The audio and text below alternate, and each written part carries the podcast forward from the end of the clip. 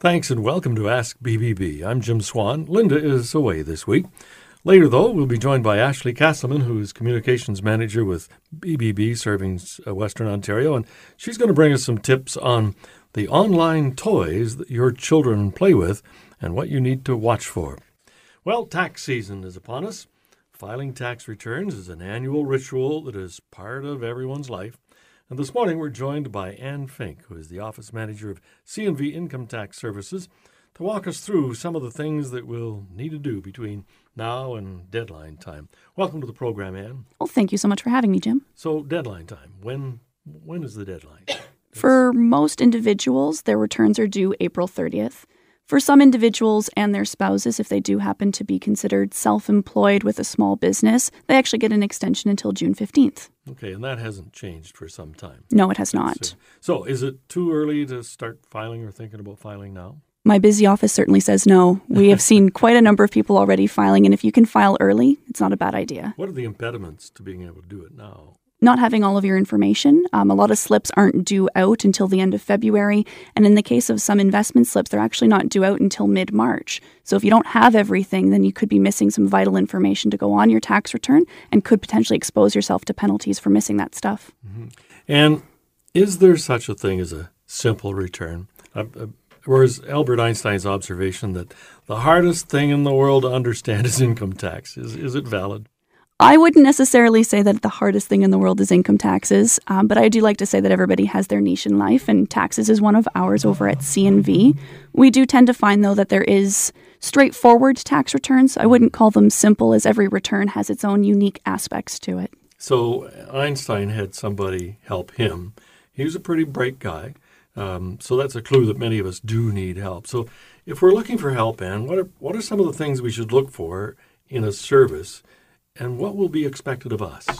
We often recommend when you're looking for a new tax preparer or tax company that you look for somebody who has experience. You can file and adjust up to 10 years worth of tax returns, so you really do want to make sure you're dealing with somebody who is current on 10 years worth of tax law. We often recommend looking for accreditation with businesses, particularly something like the BBB accreditation, so you know that they are a legitimate and valid business that will be there to assist you. Um, we also tend to recommend looking for someone who may be open all year round, as the government has a lot of review programs over the summer. So if you can't contact your tax person outside of tax time, that can leave you hanging. Mm. And what will be expected of us if we engage somebody like CNV uh, Tax Services? We ask that you bring us everything you need for your tax return. Um, at the end of the day, we are a self assessing tax system in Canada, which means that if you don't tell people or if you don't put it on your tax return, we're not going to know about it. And if the government finds out, you get in trouble. So we want to make sure you do bring in all of your slips and make sure that you're open and honest with your tax person. At the, so at the end of the day, you can only uh, include information that we're told and what we know about. So if we end up missing something, it may be because of a lack of information. I notice on your website uh, that that there are some checklists there.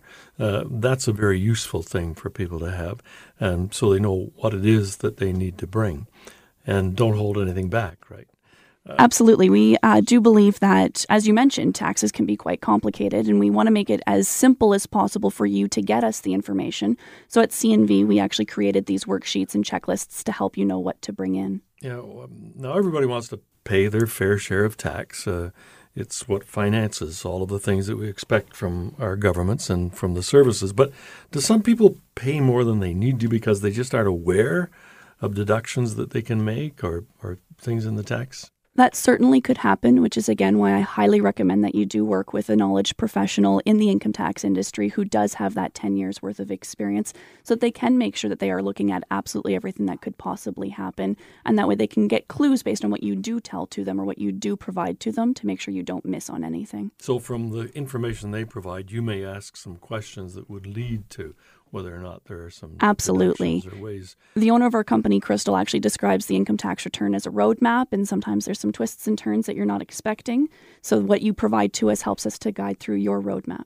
Now we mentioned that the date hadn't changed uh, for some time, April 30th, but have things changed within the Income Tax Act over that period of time? Absolutely. There has yet to be a year. I've been doing taxes for 15 years, and there's yet to be a year where there hasn't been multiple changes. Um, and the changes can be quite complicated each and every year, even in how you file your tax return. At one point in time, we didn't use computers, and now we do. Um, how you're able to submit adjustments has changed quite drastically. How even you get slips from the government, you can uh, change quite drastically. Well, that the internet you mentioned that, and it's changed so much of what we do in life. Uh, can everybody e-file, or can you accommodate that, or there's a very small set of Canadians not eligible for e file. The majority certainly are, and with the government, that's how the government wants to see those returns filed is through the electronic means. It's faster, it's more secure, and it ensures that the return is actually makes it to Revenue Canada without possibly getting left on someone's desk. Uh, but there is a small subset of people who are not eligible due to some circumstances in their personal situations. Mm-hmm. If we work with a company like CNV Income Tax Services, do we need to be sitting there with you to go through the process? Um, do you take the information and prepare the return? How, how does that work? We operate on a drop off basis. So you come on in and see one of our customer service reps who's going to take in your information and ask you a slew of questions to make sure we have absolutely everything that's done.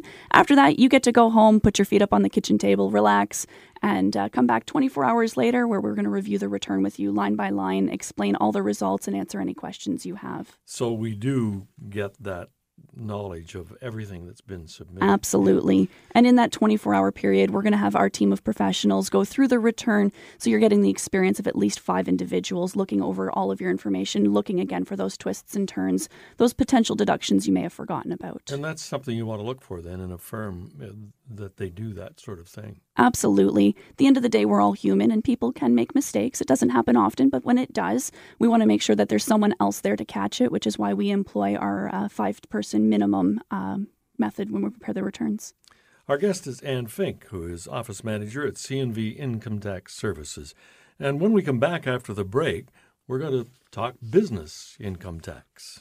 Welcome back to Ask BBB. I'm Jim Swan. Linda Smith is away this week. And this morning we're talking taxes, and our guest is Ann Fink, who is the office manager of CNV Income Tax Services. Welcome again. Well, thanks, Anne. Jim.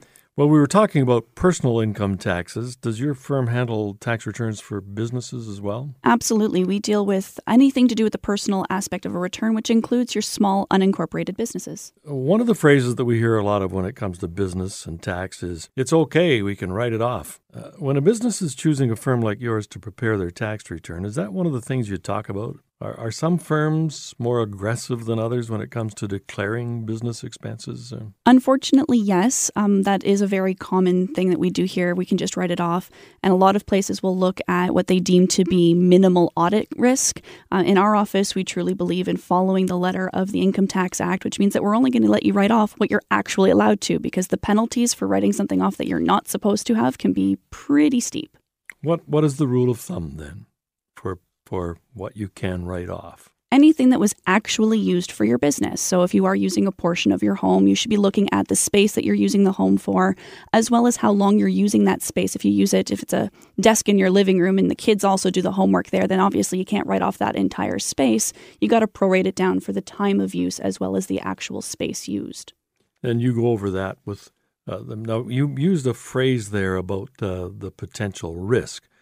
So I take it that there are some times when those uh, you take the risk and write it off anyway, and nothing happens until what? Until the government decides to take a look. They're allowed to look at your return anytime uh, over the three years after you file the tax return. And if they find anything that is just slightly askew, they can go back an additional three years and they can change anything on those returns if you don't have the supporting documentation to back up the claim, whether it's the receipts or your logbooks or anything that you've put on that tax return, whether it's a income slip. You'd need to have absolutely everything for the, all of those years. So, when the tax returns are filed, uh, obviously, uh, you've just mentioned somebody has to review that and decide that they're going to come and have a look at things. You file with the Canada Revenue Agency. Is each return reviewed by an agent at the tax office, or Are they processed by a computer? What what happens at the other end? Do you know? There's a couple of different things that can happen depending on how you filed your tax return. With an e-filed return, it is done by a computer that will verify that all the numbers make sense in the return, the formulas will match up, and that the math of the return itself makes sense. But there are certain things that the computer program is set to look for, and it'll flag it for what is called a pre-assessment review, meaning the government will want to see that supporting documentation before you actually get to see your tax return from the government and they'll send out a letter asking you to prov- provide the information. If you can't provide it, they deny it. There's a second review that happens after taxes are actually filed called a post assessment review. And those tend to happen over the summer into the fall, where they say, okay, we actually gave you the money and now we want to make sure you were allowed to have it in the first place. And they request the documentation at that point. Mm. Now, you, you mentioned that they're, they're looking at things and that uh, they may or may not review. And we talked about um, the the difference with computers. And are there more people now? Is there an algorithm out there that wasn't available before computers that might signal more uh, uh, assessments? We found that the number of assessments hasn't really changed from year to year to year. The government will often do, um, or they'll start up with a task force that is set to review specific things, and we'll usually get a notification that over the next five years, this is going to be a target. Um, back in 2012, we were actually advised that the government will be reviewing home office expenses and automobile expenses claimed by people on their income tax returns. And that review, that task force is supposed to finish in 2018. So we've got a little bit more going on with that. Um, but in terms of the government actually telling us what they're going to look for, yeah, they don't tell us that. Okay. I wish they did. Okay, when the CRA does an audit of your return, how's that different from the review then? So, with a review, they send you a letter, you mail everything off, they get back to you usually two to three months later saying it's all good or this is what we didn't like. With an audit, you usually get a 20 page questionnaire that you start off by answering, and then you actually get an agent showing up at your door, sometimes with little to no notice, and they actually ask to see very specific things, and you're given a very short time frame to get everything together. It can be even as um, specific as them going into your home and assessing the value of your home and the items in your home and doing what they call a lifestyle assessment if they feel that you've been underreporting cash sales. Hmm. And they, uh, in terms of their uh, authority, it's pretty final, isn't it? Not necessarily, no. Um, you can certainly appeal it. There's a whole appeals process and a notice of objection process where you can object, but you do need, to, again, to have that supporting documentation for why you object. Um, if you can't provide reasons why you disagree with them, then unfortunately, if you can't provide the documentation, then unfortunately you're stuck with their decision because that's the way our self assessing tax system works. All right, Anne, in your opinion, what, what is the most important thing to consider when a small business then is choosing a tax service like yours? Experience and knowledge. Um, certainly, it comes down to that as the tax laws change so often. If they're not accustomed to dealing with small business income tax returns and they try to put everything on all in one line as the other expense that can be causing you uh, red flags with revenue canada resulting in the government deciding to review you when necessarily if it had been filed properly that wouldn't have happened in the first place. And do you wait until now to engage a company like yours or do you provide service all year round our office is open all year round so that we can provide assistance whenever a person may have questions, whenever they need that assistance. And with a small business, do you help them set up a book so that it's easier for you to to then apply that information? We absolutely do offer consultations during the off season. Tax season's a little bit on the busy side, but during off season we certainly uh, offer consultation basis to assist people getting set up. We also offer worksheets for people who are pretty self sufficient and just want to make sure they're doing things right. And thanks very much for Uh, sharing some time and information with us here this morning on Ask BBB. Well, thank you so much for having me. It was a pleasure to be here. Our guest has been Ann Fink, who is office manager at CNV Income Tax Services, an accredited business with the BBB serving Western Ontario with an A plus rating. And we'll be back in just a couple of minutes with Ashley Castleman, communications manager with BBB serving Western Ontario, and things to watch out for with the toys your children play with. Welcome back to Ask BBB. I'm Jim Swan. Linda Smith is away today, and we are joined now by Ashley Castleman, who is the communications manager at BBB serving Western Ontario. Good morning and welcome to the program. On this side of the mic, Ashley. Good morning. Well, Ashley, um, toys that children have are now not just uh, stuffed with cotton batting. Some of them have electronic devices and are hooked up to the internet. and parents might not be aware of all of the information that's being collected by these toys about their children and about their home. Correct. Uh, we, we want to uh, learn a little bit more about that. How common is it? Uh, well, toys that are connected to the internet are becoming more and more common, and it's not a bad thing. Um, in fact, uh, these toys can be highly educational and fun as long as uh, the parents are well informed uh, and choose wisely.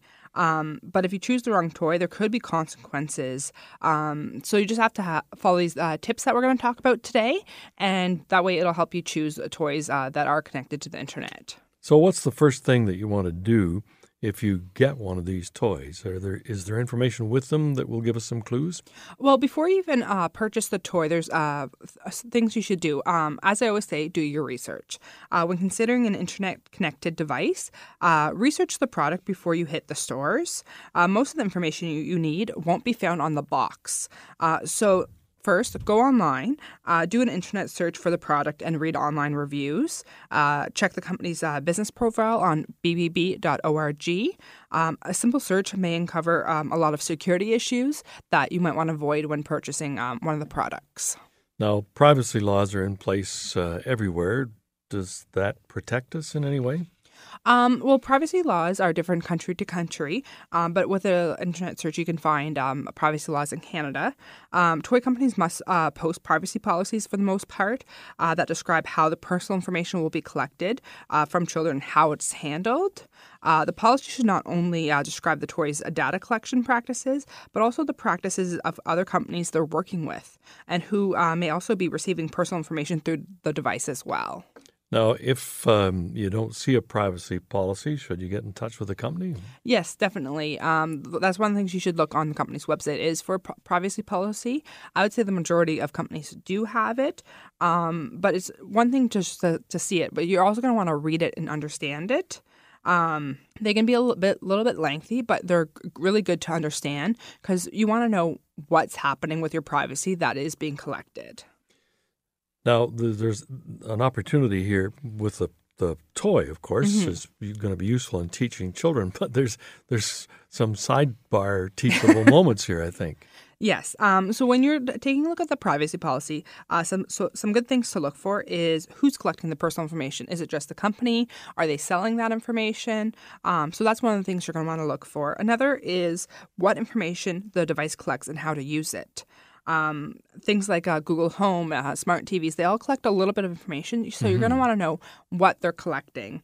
Um, also, ask how the personal information is stored. Is it on the company's uh, data servers? Are they using a third party to store it? Uh, those are things that you want to know.